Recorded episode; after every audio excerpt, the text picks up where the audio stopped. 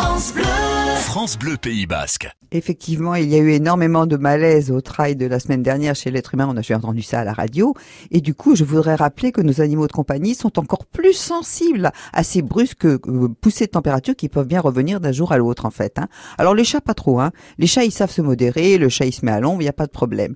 Mais il faut rappeler que les chiens n'ont pas la sudation possible. C'est-à-dire que pour suer, le chien, il est obligé de haleter. Et à partir de ce moment-là, il se déshydrate. Et du coup, les coups de chaleur chez le chien sont beaucoup, beaucoup, beaucoup plus répandus qui ne sont chez l'être humain et ils n'ont pas forcément besoin de faire une très très fort exercice pour cela. Qu'est-ce que c'est comme symptôme? Bon, une très forte température, il respire très vite, le cœur pas très vite, il devient tout violet, éventuellement il a des convulsions, panique générale, il faut absolument le refroidir, mais alors vraiment de façon très très rapide, l'immerger même dans une rivière si vous êtes en balade, vous allez contacter le vétérinaire qui va faire en sorte que cet édème cérébral, parce que c'est souvent un édème cérébral qui est la conséquence, disparaisse le plus rapidement possible et qu'il n'y ait pas de conséquences ultérieures qui ne meurt pas parce qu'il peut en mourir. Qu'est-ce qui est le plus important?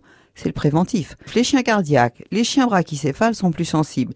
Donc de cela, bah, quand il fait très chaud, on les sort pas ou un minimum. Quant aux jeunes chiens, on minimise un petit peu leur impétuosité et on leur donne à boire en cours de route parce que c'est absolument indispensable pour empêcher cette déshydratation dramatique.